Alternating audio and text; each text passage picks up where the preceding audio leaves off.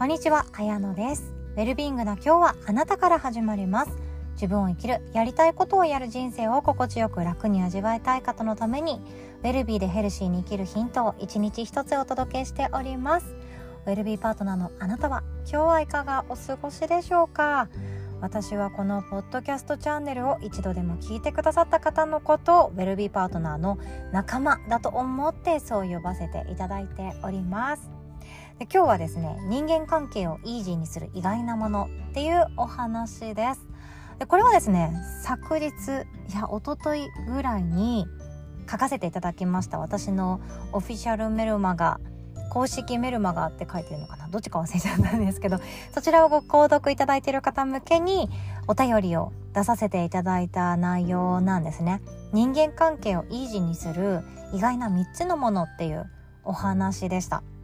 で人間関係をイージーにする？それはつまり私の中では人間関係での悩みとかあの人との対人関係コミュニケーションでの悩みっていうことって、まあ、考え始めたら尽きないことがたくさんあるんですけれどもそれでもあ今日はまあ私は私でいいかな。であったり今日はまあ夜だからもうぐっすり寝ようとかまあ私は私でこう思ってるんだよね。そうなんだよね。私はこう思ってるんだよねっていう自己共感ができるとか。そこが私の中ではとても大事だと思っていて人間関係をイージーにするっていうのはコミュニケーション能力をめちゃくちゃ上げるとかコミュ力お化けになるとか誰とでも仲良くできるとか誰からも慕われるスーパーウーマンになるとかそういうことじゃなくて自分の中であこの悩みは悩まなくていいよね。相手の問題だもんね。これで悩むくらいだったら私はこっちの悩みがいいなっていう優先順位が自分の中でつけることができて一日の終わりに今日一日生きることを後悔しないそんなイメージがあります。これが人間関係をイージーにするっていうことかなって私の中で思っているんですね。もちろんコミュニケーション能力って私はもうちょっとスキルを上げたいなとは思っているんですけどそれはあくまでスキルであってスキルって努力したらいいだけなんですよね。自分が勉強したり知識を入れたり本を読んだり。あと一番早いのはこの人みたいなコミュニケーションの取り方取りたいと思った人に直接会いに行くとか触れ合う時間を長くするとかそれだけで私はいいって思っているんですよ。能力的なところは。ただ今回お伝えしたいのは私の中でマインド的なことなんですね。他人との間で何をするかどんな話を聞き方するかどんな言葉を相手に出すかどんなところを相手のどこを見てどんな風に表現するかとか全然なくて自分の問題自分に対して自分だけで完結する人間関係を維持にすることかなって思っています。で結論3つお伝えさせていただきます。1つ目自分に集中する。2つ目夢中になれることを見つける。3つ目選択肢を増やしておく。っていうことです。ちょっと深掘りしていきますね。一つ目はですね自分に集中するっていうことなんですね。でこれ自分に集中するって矢印で絵を描いていくとめちゃくちゃ分かりやすいんですよ。例えば会社の中で同僚とのコミュニケーションで悩んでいますっていう時多分多分大体の場合が同僚の何かに対して矢印が向いてると思うんですよ。あの子のあの口癖がとかあの子のあの態度がとか絶対自分が悪くてもごめんなさい言わないところがとかなんか私を都合よく使ってるよねあいつみたいな。まあ分かんないです。架空の架空の存在として今例え話なんですけども。その時って相手に向けて自分発信の相手に向けて矢印が出ているんですね。でこの矢印って他人に向けている場合他人が変わった瞬間やっと自分の心が満たされるんですよ。やっとあよかっためでたしめでたしって自分がホッとできる。これが他人に権利を与えてしまっている状態。他人が鍵を握っている状態。なんですよね。これ苦しいの分かります？相手が変わるまで相手が自分の理想の相手になるまで自分自身はずっと悶々としてモヤモヤして満たされない毎日を送らなきゃいけない。ちょっと悔しくないですか？ちょっと損すると思いません？だって他人ですよ。他人は自分に対してどう思ってるか分かんないです。他人発信の矢印は、うん、自分自身に対してあなた自身に対して矢印を向けているかどうかさえも分かんないのに自分から誰かに対して矢印を向けてしまった。その矢印の行き先の相手が努力する気何もなかったりコミュニケーションちゃんと取る気がなかったり。そんな状態だったとしても矢印を向けてしまったが最後で自分自身あなた自身はその人が変わるまで満足できない毎日が待っている。もったいないって思っちゃうんですよ。だって冷静に考えてみてください。今日という一日は二度とやってこないんですよ。今日という一日は二度とやってこなくって同じような秋空だったとしても同じような晩ご飯を自分で作ったとしても同じような温度でお風呂に入ったとしてもだとしても今日という一日は同じもの二度とやってこないんですよね。じゃあもっと自分の成長とか自分の心の変化とかあ私これやってる時好きだとか私今日こんないいことがあった。でもこんな満たされないことがあった。で満たされない理由はそうだよね。ここで理解してもらえなかったからだよね。私悔しかったんだよね。私悲しかったんだよね。私本当はっていうふうに自分が主語になっている。自分から始まる言葉を自分と対話していく。それだけで矢印をどこかに向けなくっても自分とつながっていくことができるんですよ。これ自分とつながっていくって本当にマインドフルネスの中では大事なキーワードになっていくんですよね。だからこそやってほしいやっていただけたらとっても嬉しいなって思います。自分とつながるって私は初めの頃全然分かんなかったんですよ。はてみたいな。自分とつながるっていうか私は私だし私一人しかいないしとか思っちゃうわけなんですよね。でも自分とつながるっていうやり方を知る以前の私はいつだって分断してました。本当は悲しいって思ってるけど悲しいって言ったら面倒くさがられるだろうからそんな感情を伏せてとりあえず笑っとこうとか悔しいっていう思いとか怒りとか逆に喜びとかもそうですね。私今めちゃくちゃ幸せ最高嬉しい。でもみんなに言ったらあいつまた自慢してるって言ってのけ者にならないかな。誰にも言わんとこ普通の顔しとこっていう感じ。いろんな感情溢れ出そうと思ってもなんかよくわかんないくって周りと調和することを優先しすぎてくると自分の本当のどうありたいかがわかんなくなっちゃうんですよね。だからこそ自分とつながるっていうことこれやり方さえお分かっておけばこれから先の未来怖くないと思っています。で2つ目ですね。人間関係よりも夢中になれることを見つけるっていうことです。で人間関係を維持にすることと人間関係よりも夢中になれることを見つけることってなんか違うくない？スキル教えてくれよって思うかもしれないんですけど私の中でですよ。私が実践した中でうまくいったのがこれなんですよ。人間関係よりも夢中になれることを見つけておく。です。これ楽になるんですよ。イージーっていうと楽って意味ですからね。で私たちはあこれおさらいしましょう。苦手な人とか嫌いな人とか許せない人がいる理由って覚えていますか？学んだことありますか？これいろんな理由があると思うんですけど一番私の中でしっくりきたのが自分が自分に許可をしていないことを相手がやった時許せないってなる。私はこれはすっごくしっくりきました。自分が嫌いな人自分がこの人無理嫌だありえないと思う人は自分がやらないようにしていることをやっていること。それをまじまじと見せつけられてクソ悔しい腹立つ私こんだけ我慢してるのに。っていうこと。これがある。私の中ではこれが一番腑に落ちてしっくりくる理由だったんですよね。例えば私は会社員時代は残業したくないけどなんか先輩たち残ってるからうんやろうみたいな 感じでズルズルズルズル残っていてああ今日も残業やっちゃった。同期と飲みに行きたかったな。畜生。でも先輩たち帰らないのに帰りづらいじゃん。こん畜生みたいな。悔しい悔しいって。私の平日の夜返せみたいな感じで思ってたんですよね。何度予約したヨガをドタキャンすることになったか。うんこれでも誰かのせいじゃないんですよ。先輩たちを横目に「今日私帰ります。ヨガのレッスンがあるんでって言って帰ればよかっただけなんですけどね。本当今となってはそうなんですけど私は自分に制限を与えていました。先輩たちが残ってるんだったら私も残業しようよっていうような制限ですよね。新人なんだから申し訳ないじゃんみたいな感じですよ。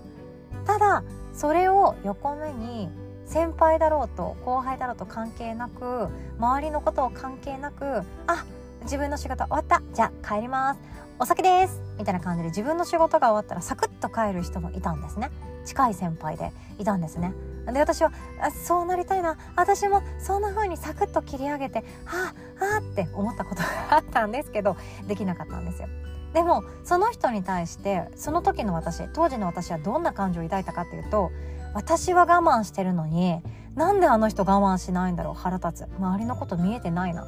ていうジャッジをしたことがあるんですね。人は人自分は自分なのにそう見えたんですよ。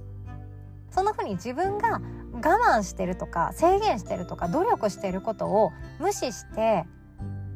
私の規範ですよね。私のマイルールを破ってくる人に対してはどうしても心地よく思えない。これが人間の感情の中にあるあの人嫌だ。無理ありえないっていう感情って思っています。でもこれももったいなくって本当はそんなことよりかももっともっと大事なことがあるんですよね。もっともっと大事なことがあってこの誰かに対して許せないじゃなくって私は何でこれにこだわってるんだろう。あそっか。私はつながりを大事にしてるからだとか。私は先輩からやっぱり好かれたいというか頼りにされたいって思うっていうか嫌われたくないっからだよねみたいな感じで思うわけなんですよね。えそうやって自分のこだわりとかを追求していくとあ私ってこういう思いがあるんだっていう自分に夢中になることができます。であとはもっとシンプルに好きなことをやるやりたいことやる興味のあるものちょっと味見してみるこれを毎日の中でやり始めるとあの人が嫌だとかこの人が無理とかあの人のこれが許せないとかどうでもよくっていい意味で忙しくなるんですよいい意味で忙しくなります。自分がやることたくさんあると早くあのスタンダードなことを終わらせて自分の時間を確保してその自分が夢中になっているような自分が夢中になっていることに時間を捧げる。そうすると毎日がやってよかったね。嬉しいね私。喜んでるよ自分がっていう風な時間がシンプルに増えていきます。シンプルにその夢中になってる時間が増えるとどういうことかというと悩む時間が減る。引き算ですよね。24時間引く1時間なのか24時間引く2時間なのか。じゃあ残りの時間でご飯食べて会社行ってるからじゃあ残りの時間30分しかない。30分の中で人間関係ぐうたら悩んでる時間もったいないじゃんになっていくんですよ。これはバケツのメソッドとかもそうなんですけど優先順位のつけ方ですよね。一日の中で他人に対して悩む時間もったいないじゃん。自分のことしてる自分のこと自分の好きなことを考えてる時間の方がきっと楽しいじゃん。じゃあそっちにしようっていう風に自分で優先順位をつけていけると思います。そんな風に夢中になれることを見つけておくと案外どうでもよくなっていくんですよ。で逆に言うと他人のことが見えちゃうとか他人の悪いところダメ出ししたくなるとか文句言いたくなるとかあの人はいいわよねっていう風に他人と自分を比べて自分が悲しくなってしまうっていうのはどういうことかっていうと時間がある時暇な時自分の人生にもう可能性を感じていなくって暇な時他人のことが視界に入るって言われています。うちの母そうだったなって思うんですよね あんたはいいわよねとかお母さんはさこんなことやってんだけどじゃあさあなたはこうやっていきなさいあなたはこうしてくださいあなたはっていう風に私の人生に期待するっていうことは自分の人生にも期待ができなくなってしまっているっていうことだったりもするんですよね。いや私はそうなりたくないと思って日々自分のことで忙しくしています。でそして3つ目です。人間関係を維持にする3つ目のことは人生の選択肢を増やしておくことだと思ってます。これ私は会社員時代に、うん、生々しかったんですけども感じましたね。今の仕事を辞めても大丈夫ってなった瞬間目の前の仕事がとっても楽しくなったのを覚えてます。今の仕事で一生続けなくてもいい。今の人間関係の中で一生いなくてもいい。今のつながりなんていつか終わるんだから。だって私はこういう生き方もできる。こういう仕事もできる。こういう可能性だってあるんだよっていう選択肢が自分の中で実感できた瞬間。あれ？私こんなことで悩まなくていいじゃんっていうリラックスした目の前の関係性とか状況を観察することができるようになったなって。思うんですよ。例えば職場の人間関係私本当に不器用だったのでよく突っかかってたんですよねあの先輩にまたこんな嫌味言われちゃった畜生とか倉庫に呼び出されて1対1でこんなこと言われてる私クソ悔しいとかでも悪いの私だよなヘマしたの私だよな畜生みたいなそんなことばっかりやってたんですけどもその人の言い方とか素振りとかなんか建前と本音の違いとかギャップとか上司に見せる顔と私に見せる顔の差がありすぎるとかが私はどうしても受け付けられなくってなんかその人のことあんまり好きになれないとかストレスとかでじんましんが出たりとかなんかうんいろいろあったんですよね。体調不良的なところがあったんですけれども。でもその人のせいだけじゃなくて今思ったら全然そうじゃなくてありがたい教育ではあったんですけどね。でもその時の私は何かっていうとその人さえなかったらもっと私はパフォーマンス上がるのになとか仕事できるのになとか変なこと考えちゃったんですよね。その人さえなくなれば私はもっともっと楽しくこの環境で働けるのになんでだろうっていうくらい思ったことがあって。この感情さえその湧き出てくる感情ですよね。自分のこと許せなくってなんて汚い感情を持ってるんだっていう自分のことが悲しくなって自分のことまた嫌いになってうまくできない時期がとってもとっても長くあったんですよね。でも実はそれはそれでよくって本当に大事なのは今目の前の職場にしがみつくっていうことしかできないっていう思い込みが危なかったんですよね。私はここの職場でしかやってくやり方知らない。転職とかもう怖い怖い無理無理。会社辞めてどうするんだい？っていう状況。この会社で働くから今月もお給料もらえてこのお家に住めて食費もゲットできてで友達と遊ぶお金もあって美容室に行けるお金があってっていう風に今月行けるために私は今の職場を辞めるのはまずい。っていうかやめたら分かんないどうなるかっていう恐怖から今にしがみつくっていうことしか分かんなかったんですよね。でも実は全然違っていてああ私やめても大丈夫だとか私本当は10年後は全然違う仕事しておきたいとか今このスキルつけておくからいずれはこの職場離れる。じゃあこの目の前にいる人と別にそんなに濃く付き合う必要ないじゃん。この人に好かれるためにどうにか自分の個性変えるとかしなくていいじゃん。っていう風になっていくと思うんですよ。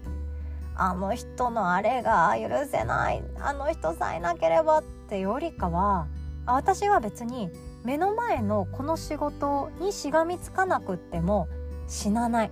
他にもやりたいことたくさんある。そのための今準備をしてるから別に今の職場が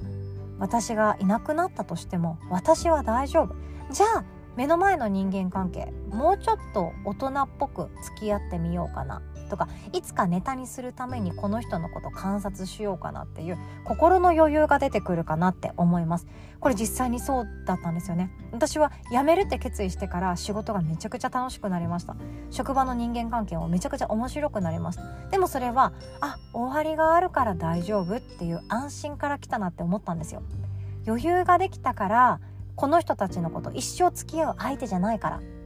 この人たちに好かれなくても私の人生終わらないっていうことが分かったから。じゃあ頑張れる。じゃあ観察できる。じゃあ私は一歩引いたところからあなたたちのことを見ることができる。っていう風に後悔しない生き方ができるようになってきたなって思うんですよね。目の前の人間関係って100年後はないです。80年後も多分なくって長くて10年20年なんじゃないかなって思うんですよね。ママ友関係とかだってそうじゃないですか。長くて6年10年とかなんじゃないかなって思うんですよね、まあ、地方なのか都会なのかによってこの年齢年年数って違うと思うんですけどでも一生続かないんですよ。職場だってそうです。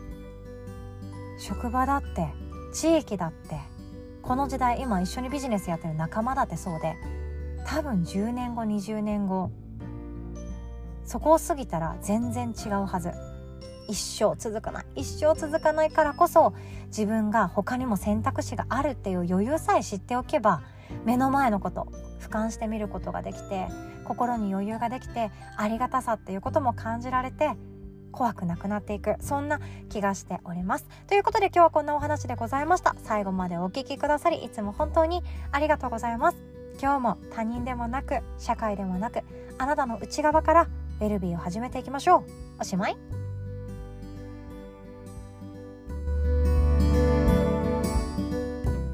最後にお知らせをさせてください。今ですね今月は未来ラボ体験入塾会を設けさせていただいております。リアルタイムでご参加してくださった方には私から30分間の転職鑑定というものの先行予約ができるプレゼントをご用意させていただいております。ですのでぜひともまずはオンライン体験入塾っていうのをご予約してご参加いただけたらなと思っております。転職鑑定プレゼントにつきましては、えっと、手相も見させていただけたらなと思っておりますのでご予約された方につきましてはご案内のメールをお送りさせていただいております。あなたのやりたい仕事を見つけるワークを開催させていただきます。こちらも無料の開催となっております。テーマはですねやりたい仕事に気づくことができると自分を生きるっていうことが加速していく。そんな思いをもとに開催を決定させていただきました。私はですねやりたい仕事この仕事の死は志の死なんですけどこれを見つけたくてずっと迷子だったんですよね。こうでもないああでもない。でそしてこれが私のやりたい仕事なのかなって思った時にまた不安が出てきて手放すもの安定を手放したり安心してお金が入ってくる状況を手放したりしていくことに恐怖をずっと持っていた人間でもあるんですよね。でもこのやりたい仕事っていうものはすぐに手に入れなくてもよくって準備して仲間とすり合わせたりして自分一人で考えずにワクワクさせながら進めていってそうすると毎日の中が彩り始めるんですよね。やりたい仕事をすぐにやる人生が特別なんじゃなくてやりたい仕事のために自分が今日の一日どのくらい時間をかけることができたかやりたい仕事をいつかやっている自分のためにどのくらい今日の一日準備ができたか。そんなことを考えていくと本当にワクワクワクワクして今日生きるっていうことがとっても楽しくなっていくんですね。私たちの人生はやっぱりどうしてもやりたいことをやる。そこに至らなくてもやりたいことをやりたいって思うことに気づくとかやりたいことがこれだっていうところに確信をするとかやりたいことをやる時間を増やしていく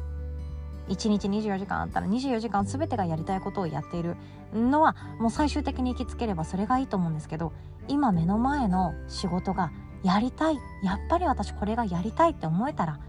それが一番の喜びになっていくわけなんですよね。転職を見つけたり好きなことを仕事にするっていうのは無理そう初めから思い込んでいませんか？そんなこと手放してよくって。自分は特別な人間じゃないからとか。人生の選択肢の増やし方なんて分かんないよとか。私はだって資格もないし何もないし何も特別じゃないしっていう自分のことを否定しまくりの人生。そろそろ終わりにしませんか？っっていうことが私からはたくさん伝えたいなと思っております。やりたい仕事ができるようになっていくとどんな毎日が送れるかっていうとまず第一に日常がご機嫌であるっていうこと。毎日ご機嫌に過ごすことができるっていうこと。そして自分を愛することができるっていうこと。そして誰かに頼るんじゃなくって満たされた毎日を自分で作り出すことができるっていうこと。心地よく自分軸で生きられるっていうこと。自分自身の生き方を肯定できるっていうこと。そしてこれは悩まなくてもいいよね。これは関わらなくてもいいよねっていういらない悩みから解放することができます。そして0から1を生み出す力をゲットできるのでこれからどんな人生を作ろうとどんな場所で自分を置いてあげようと怖くなくなっていく。そんな力かなと思っています。こんな毎日をやりたい仕事に気づき想像し行動することが作ってくれる。そういう思いで開催させていただいております。私は特別な人間じゃないからなんてそんな思いもう手放していきましょう。あなたは十分素晴らしくって誰かにとっては特別です。そして誰一人としてあなたを変わることはできません。でその気づき方お伝えしますしじゃああなたがこれから先どんな人生を作っていきたいかっていうところそこは私と1対1で転職鑑定をもとにセッションさせていただけたらなと思っております。詳細はこの音声の概要欄の URL リンクからチェックしていただけますと幸いです。お会いできるのを心から楽しみにしております。申し込みの際にご相談されたいことなどがございましたら長文ウェルカムですのでぜひともお書きください。当日匿名にて回答させていただきます。では最後までお聴きくださりいつも本当にありがとうございます。おしまい。